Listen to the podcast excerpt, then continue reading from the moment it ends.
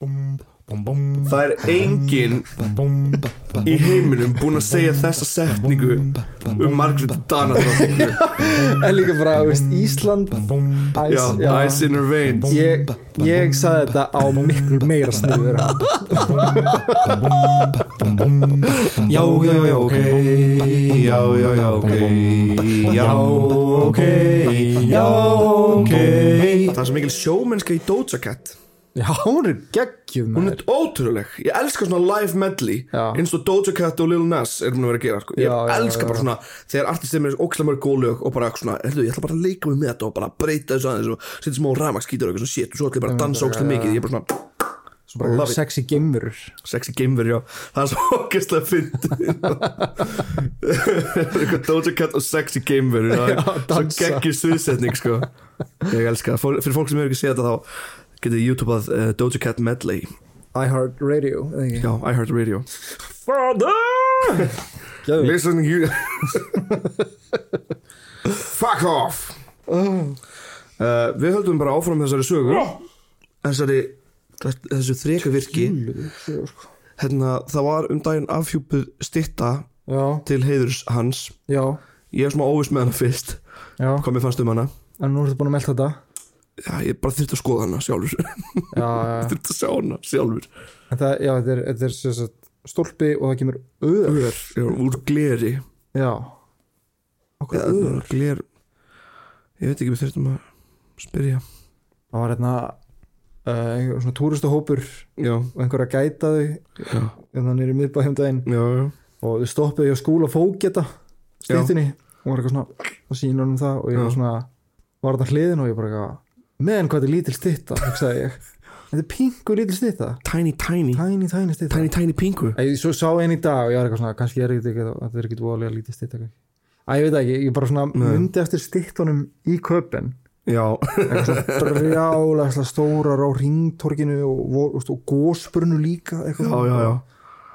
Alveg bara donk Eitthvað Stýttu sko. manneski á hesti og hesturinn eitthvað wow, Já, bilaða styttur maður. Já skúli fókiti og þau eitthvað svona túristópurinn eitthvað svona what a beautiful smile.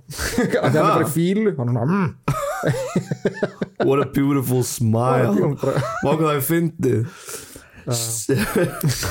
Statues should smile more Það var ókjæmst að fyndið. stop telling statues to smile. Það var ókjæmst að fyndið Jón Sigur sem framar aldrei ekki alltaf bara mætti með bros og vöð skælbrósandi Sundana pappa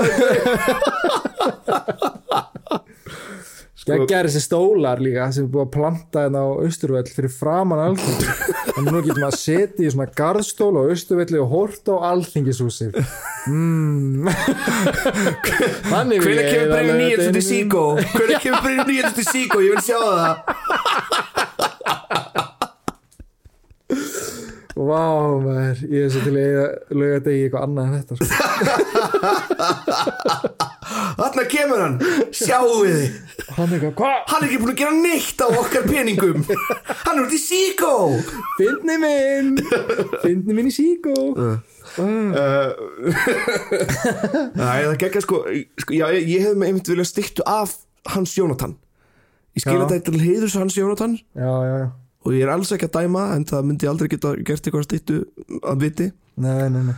En já, ég er svo hrifin á svona fólksstyktum sko Já, ég líka. Ég hef alltaf gaman að, að, að horfa á þeim með Hannes Hafstein standaðna eða, eða sjá Jón Sigurs Þetta heitir frelsi stittan, já. Og stendur á henni Hans Jónatan. Já, stendur á henni Hans. Jónatan. Ég var fyrst smá svona, hei Svo sá ég að stóð Hans Jónatan og okay, er- að því sorry, ef ég myndi ekki vita hvað það væri og það myndi ekki standa neitt þá myndi ég halda að þetta væri sólúr. Já. Nefnilega sko. Út af þessar ör líka. Ég, veist, ég er ekki neina á fyndin en þetta er ekki ljótt. Nei, nei, nei, en ég bara, ég skil ekki þessu ör. Og við spurðum við spurðum eitthvað bara hvað heldur þessi stitta sé? Já, eitthvað, "Hefur Ég syngdi fólk að í sjónum?" partíin í gæri var eitthvað, hvað heldur þetta fyrir hvað Já. heldur þetta sé? Uh, náði engin rétt. Ég er ekki að reyna að vera leiðilegur ég er bara svona já, maður mað tekur svona tíma að melta styttu sko. Ég, einmitt, finnst ég einmitt ekki ennþá vera með fullmótað álit á hana en það má alveg gaggrína líka. Já, já, já, það var margir sem sögðu að hún væri ótrúleg í personu Já, ok, það ok. kannski gaman að sjá hana. Já, en þá þurftum að gera okkur fyrir að djúpa vóið sem er gerum það bara. Ekki nálægt. Ég lókst að fara að kaupa með nýjan bíl. Já, Jeep. Nei, ekki, ég er ekki að kaupa Jeep. Nei, Kia. Kia. En við förum á henni bara upp á djúpa Mhm. Gerum okkur verð já, við gerum það þegar ekki aftur. Já. en djúpi vóið er mitt staðurinn sem Hans Jónatan mætir í. Ég vil Tupac styttu. Túbakstittu, Já. hvar? Á rifi. Á rifi. Já, já, já, já. meðal kríana. Í borganessi borganis en þú varst bara að þú varst dottin í bara að hugsa um túbakstittur Ég er líka þú í Tupac ból. Eitthvað svona. Rest in Peace King. Já, já, byrju Hvar, í Árbæinn Árbæ Já, ég vil Tupac Eitthvað svona já, Við byggum þar, við megum segja þetta. Já, Við viljum Tupac styttu í getto okkar. Hvað með einhver staðar út á land? Bara einhvers það sem bara bílar ná ekki til. Bara einhver gaur að rölda niður í, út á já. er bara er að rölda út í skói svo bara túbak bara í kolla fyrir Já, bara einhvers staðar bara er, ekki vegir að það neitt sko, Já, þurfti að lappa í já, já. tvo tíma. Oh, en en Ég er samt svo hrættur samt við svona manneskistittur já, uh, með að hvernig Ronaldo stittan út af því sko. Æ, oh. ok, sorry með það sko. Sú er líka í Asorim Hvað, ég segir, er hún í Asorim, Já, já, hún fyrir auðvitað flugvöllin Ronaldo flugvöllin var, var, var, hún var löguð er? Já, Já. hún var löguð. Sem er ógislega fyndi líka. Já, Elsku kalli bara, og það að laga stittan er ógisleg um, Djúpavogur. Yes. Djúpivogur afsakið eins og stendur uh, eins og stendur á leitinu Djúpivogur. Uh, Hans Jónatan tekur kaupskip til Íslands líklegast ásamt nokkur um svona íslenskum stúdendum eða dönskum vestlunumönnum aha, uh, og hann er þá mættur í Djúpavogi já, sumarið 802 já, Djúpavogur var, eða Stjúpivogur var hálf danst samfélag, þú veist, það mætti heyra mörg dönsk eftirnöfn þarna og já, það voru margir danski kaupmenn þú veist, sem kom og fóru og þú veist, þá, það var mjög tala tungumál á nokkurum bæjum á Íslandi á þeim tíma. Um, og talið er að hann hafi byrjað að vinna þar sem nú er langabúð. Um, og þar voru tvö hús, pakkhús og sláturhús. Mjög lungbúð Já, mér- hún er dálítið löng. Já, já, ég skil, ég skil nafni Það er ekki til margar upplýsingar um hans fyrstu árin. Veist, hann er skráð 808 já, þegar farið er yfir fátæka manneskur á svæðinu. Já, uh, 810 kemur fram á repsfundi að hann eigi eina á já, þrjá gemlinga og einn hest. Á þessi dýr sem sagt. já, já eins og ær. Eina á ær, já, Já. Hans Frísak, norskur kortagerðamaður skrifur í dagbúk sinni 812 um hans. mm -hmm. og segir að afgjörslamæðurinn við vestlunina hér er frá vestur Indíum ber ekki að dættanam en kalla sig Hans Jónatan.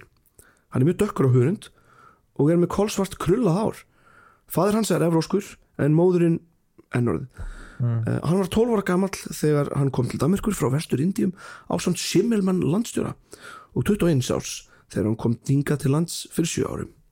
815 í næstu skýslu er hann með fjórar ær Já, tvo gemlinga og einn og hálfum bát.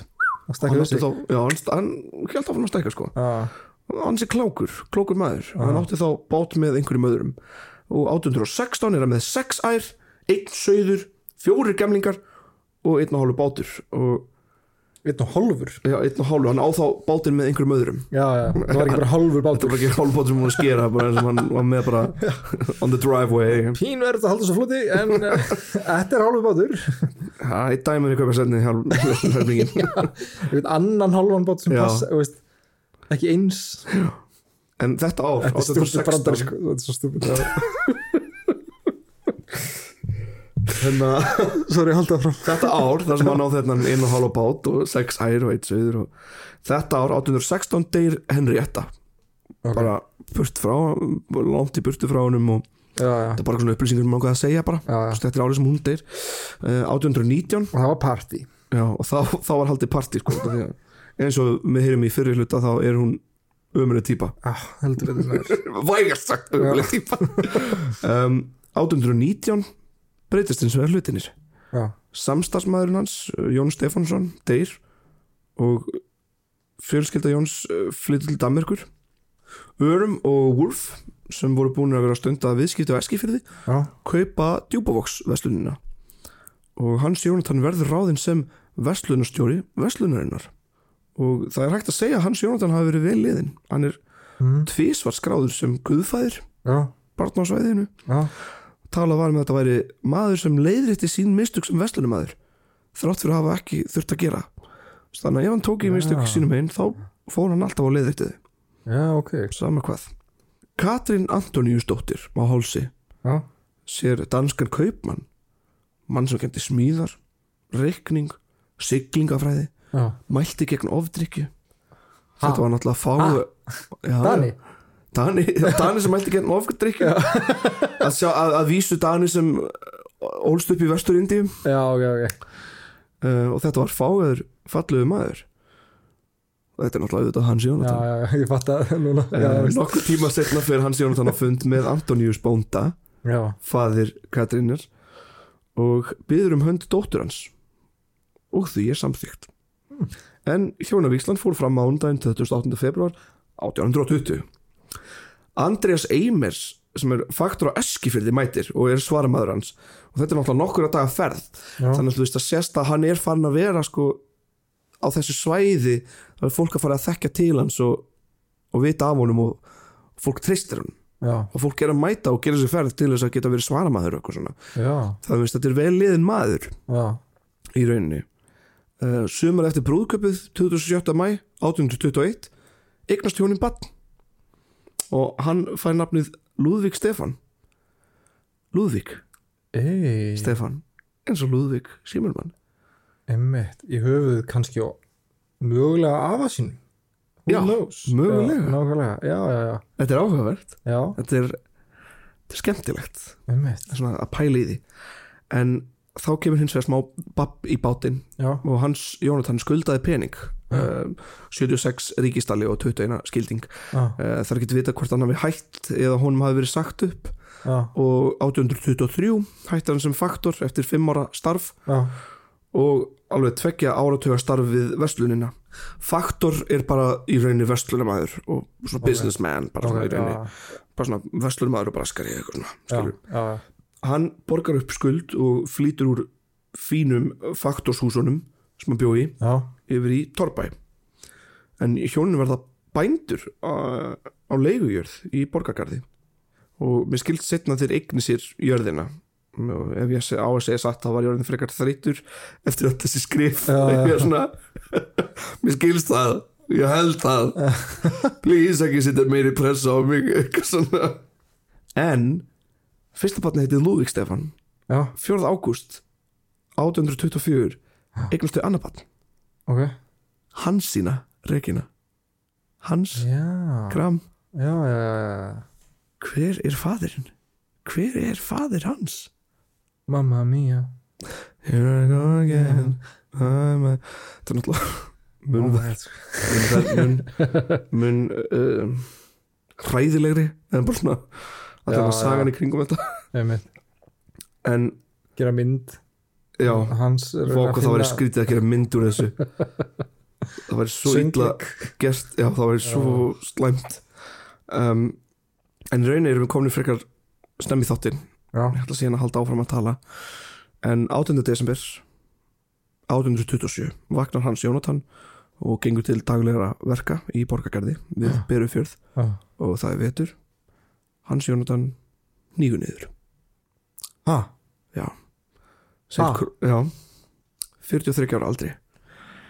Þá deyr hans Jónatan á Íslandi. deyr? Já, við erum rétt tí, yfir tíu myndur inn í ég hann veit að- deyr, já, ha, já. Eftir eftir náttúrulega langa fallega og, og erfiða æfi já, já. Og hans Jónatan er jarðsettur í kirkjugarðinum að hálsi og mm, gröfin er ómert sem mér finnst svo skrítið. Hans Hans? Já. Hans Hans. Gröfin hans hans. Hans Hans? Já, já, vá, já, það er skrítið. Okkur er ekki mert um, ég veit það ekki. Ég reyndi að ringja en það var of seint fyrir þess að ringja þannig að enginn svaraði mér á svæðinu. Ég líka var ekki viss hvernig ég ætti að ringja í, í djúpavogi til þess að spyrja út í þetta. Það var líka skrítið Já, halló. uh, hæ, er þetta borgarbókasafnið ykkar Já. en að ge- getur þú sagt mér af hverju gröfin hans hans er Ómert ómert hans hans já, gröfin hans hans mm, Hvað er þetta? Árum að skrifa Hvað er Ertu eitthvað að ruggla í mér? Já. Nei, gröfin hans Hver Hver sér um kirkjugarðina hálsi? Jú, Ég veit það ekki. Getur þú komið staðið fyrir mig, takk? Nei, ég veit ekki, þetta svona Það hljómaði bara alveg eins og Já, þú værir að gera einhverjum daginn sko. Já, Já, ég fengi þessu símtal Ég er bara eitthvað það var einhver king að ringi mig. The fuck sko? Æ, Sko, Sko- er það er það símar eitthvað á bylgjunni eða veist hvað það, finna ég samt sko þegar hans Jónatan sest að á Íslandi um, þá náttúrulega það er náttúrulega engir, engar risastórar sögur í kringum hann. Nei, nei, nei. Þú veist að vita svona vinskap við hans við fólk já, en það er eitthvað sem gísli skrifar um. Og mér já. finnst eitthvað mér finnst gísli sem skrifa, hann skrifaði í hans Jónatan maður sem stál sjálfum sér. Mhm. og mér finnst að fólk ætti þá að lesa bókina eða vill vita meir um hans. Já, ég skil þig, ok. Skilu, ég vil ekki bara lesa bókina þeirna um, en það kemur náttúrulega í ljós hann er vinur fólks og hann er bara mjög hugulegu maður alveg auðljóslega og greinilega sérsta á bara hvernig uh, samband hans við fólk er á Íslandi. Og kannski líka bara gott að það hafi ekki verið svona tjúla stóra sögur um hann eitthvað hér á Íslandi. Hann vildi bóttið bara ró það er nóg allavega til þess að sé búið að gera eitthvað monument já, um hann. Já, það var náttúrulega eftir að hafa flúið allt þetta líf. Já, já, og komið hingað. Já. og hann er talin vera fyrsti maður sem er dökkur að hörund sem setti stað hér á landi, já.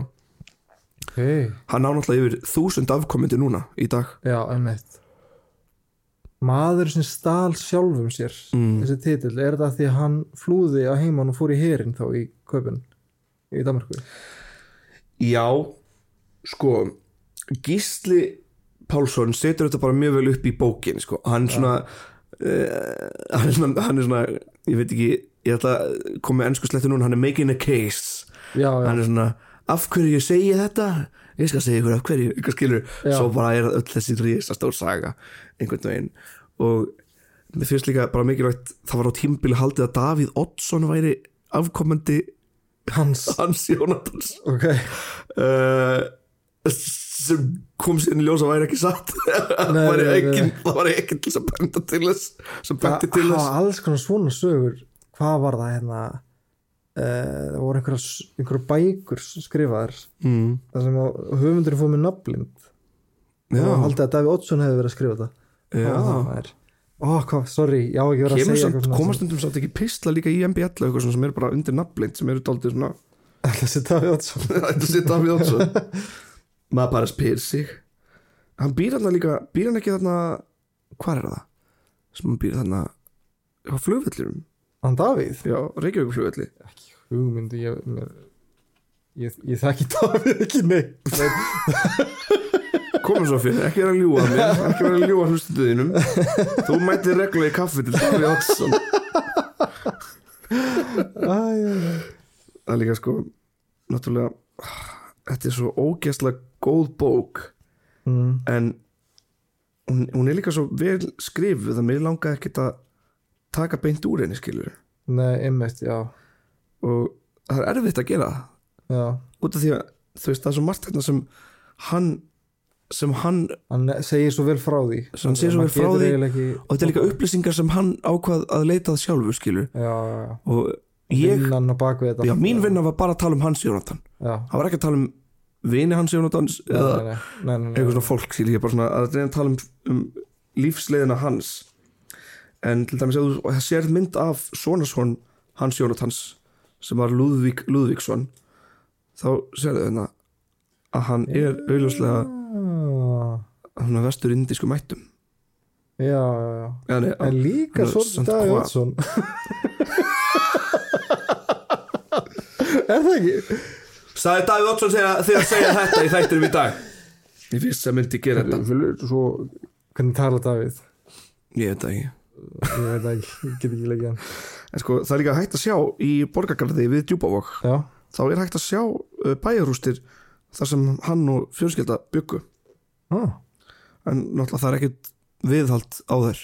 Nei, þetta eru bara steinar sem eru að þetta þetta er því miður kannski er einhver hlusta sem sér um þetta og er bara eitthvað "Já, já, þetta er kannski að merkja já, það væri, það væri næst að setja eitthvað plagg sko, ef það er, ef það er ekki þar sem sagt, já, ef það er þar þá en kannski líka bara verið að reyna að hafa þetta bara kjurt já, og, eða, og veist.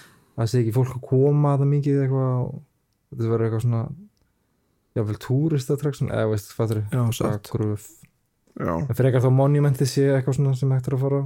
Nei, sko, svo, að því svo er kirkjugarðurinn að hálsi í Hamarsfyrði já, og hans Jónatan var jarðsettur þar. Já, og gröfin er ómert þannig ég veit ekki hvernig maður myndi komast að því hver væri gröfin hans.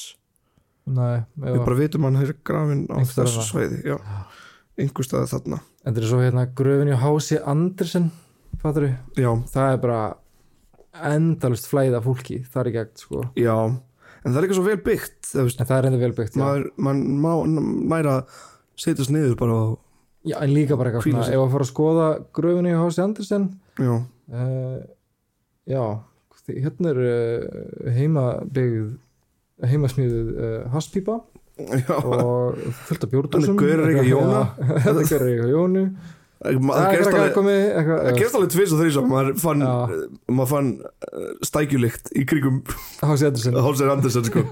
Einhverja fýra upp í eina. Alveg, eina væna græna sko. Eina væna græna. En það var sko minningaratöfn í Danmörku 2001 sem var svona haldin til heiðurs fólk sem tók þátt í hérna Kaupanhamnastríðinu já, og þá einmitt var afkomandi Hans Jónatans bóðin já, sem heitir Helgi Már Reynisson og það er einmitt mjög skemmtileg mynd sem ég ætla að posta á grúpin það sem hérna hann stendur bara rétt fyrir aftan Margréti Danadrottningu.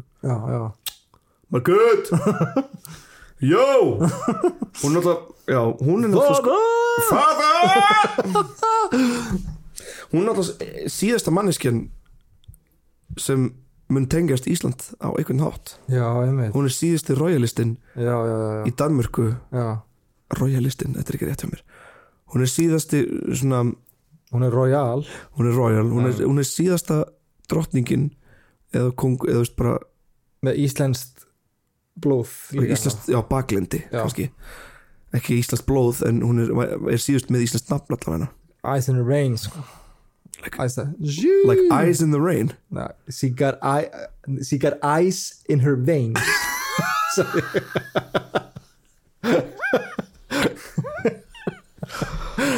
Það er engin í heiminum búin að segja þessa setningu um Margréti Danadrottningu en líka bara, veist, Ísland ice, já, já. eyes in her veins. Ég, ég sagði þetta á miklu meira sniður hann ég ætla að vera kvót í Runner nema rámt like eyes in the rain. Ég ætla að vera like tears in the rain eins og vera að tala um bara svona hvernig tíminn tekur allt einhvern veginn og Þetta er svo tears in the rain. Sorry, ég ætla að leggja frá mig enn pípuna. Þetta er svo tears in the rain Já. tekur hún alltaf aftur upp. Þú lætir bara að snerta borðið og svo tekur hún aftur upp. En sko, þegar hún þá fellur frá mm. hviður þennan heim Mm. uh, kicks the bucket. Já þá er ekkert lengur tengsli við Danmörk og Ísland fattar Nei, ekki þannig. Nei. Ekki þannig svo e, já, munum ekki, ekki mannleg fara, tengsl sko. og þá munum við hætta að fara fram úr í röðum. Já, þið heyrðu það fyrst þér, það munum allt breytast. Danir munu kikk og grút sko. já, Það er okkur að fyndi, já. Það er, svona, það er búið að skrítið að sjá hvernig Danmörk er að hegða sér gagvart Mhm. innflytjendum. Já, gerir mann mann fyrst aldrei óþægilegt maður er svona, já, nú hætti þeir að styrkja Íslendinga eða gefa Íslendingum Styrk- námstyrki, svona. fræntegli hérna milli þess að þjóða. Já, já, eða hvað? Ég veit ekki. Ég bara skil ekki alveg af hverju af hverju, af hverju, veist, við komum hérna og þau eitthvað svona ah, Íslendingar tæknilega setja hannir samt ekki. Já.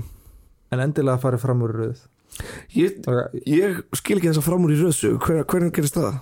bara eins og með hérna útlendingastofnununa í, í köpun þá Já. fengum við alltaf fljótari afgræslu að því vorum Íslendingar já, já, já, já. En sko. það er einmitt, það er einmitt út af uh, samband milli landana já, þetta er svona ríkis uh, samningur Já, einmitt, það var ræðilegt samt að vera þarna og veist, það er annað fólk að býða frá Mm. öðrum löndum og maður bara svona En þeir voru ekki fremst. fyrirvændi nýlenda Já, ég veit ekki, ég skammaðist mín alltaf það? Já, ég var eitthvað Mér finnst það alveg rétt að við fáum að fara fram í röð í einhverju svona braski eða Já. ríki samningur og þið voru nýlendu herrar okkar eða Já, hva, hvað heitir það? Hvað var hitt orðið að því við vorum Hjál, ekki nýlenda? Hjálenda Hjálenda Já.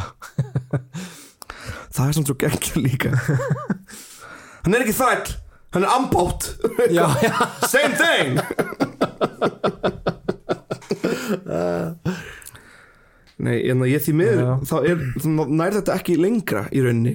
Nei, nei, Ég byrjaði, þú veist, ég, planið mitt var að skrifa fyrirpartur uh, lífið fyrir Ísland setjapartur lífið eftir Ísland. En ekki að það sé ómerkilegt Nei. það er bara svo miklu rólegra. Já, hann bara átti þá góða æfi hérna á Íslandi. Góða æfinn á Íslandi. Nema hann náttúrulega bara fór alltaf ungur. Já, og og það er ekki hægt kannski mikið að segja um hvernig það var tekið á móti honum. Uh, samkvæmt bókum og upplýsingum þá voru allir tiltölulega en var hann eitthvað veikur? venjuleg við hann? Nei. Nei. Nei. Bara hjartastopp Já, það gæti að verið hjartstopp en það er ekki, í rauninni ekki mikið hægt að segja sko, hann bara greip bara greip í. Hjartað og bara, og nei, hneig niður. Og dó.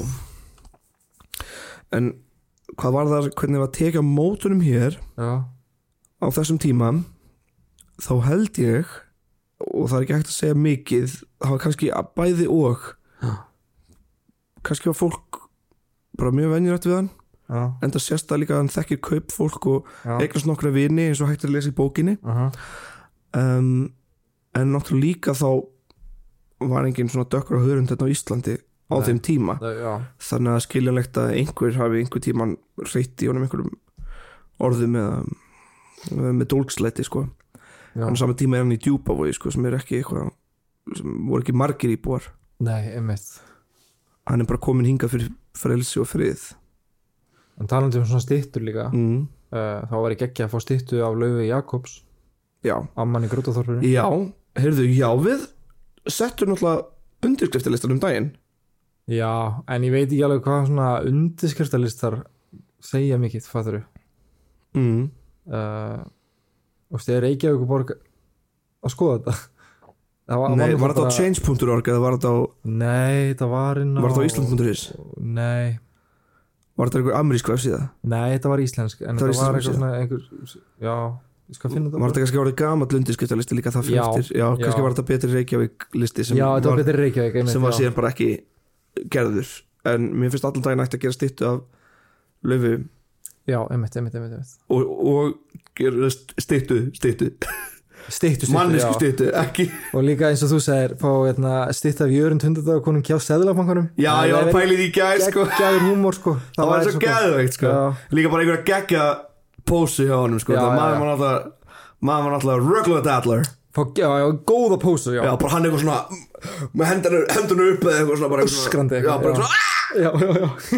Bara, já, bara með, með fánan sinn skilur eitthvað svona. Einmitt, einmitt, einmitt. Var, það væri gott að ég hafa góð snitt á jörendi sko. já, við segjum sumir út af því að hann á að hafa reynd að byggja upp varnir þar þegar hann kom sér að. Þess vegna sagði ég já, er ekki fallbissan sem hann notaði þar inni? Heyrðu, Helgi já, okkar vinnur í Sælabankanum sagði þetta væri ekki.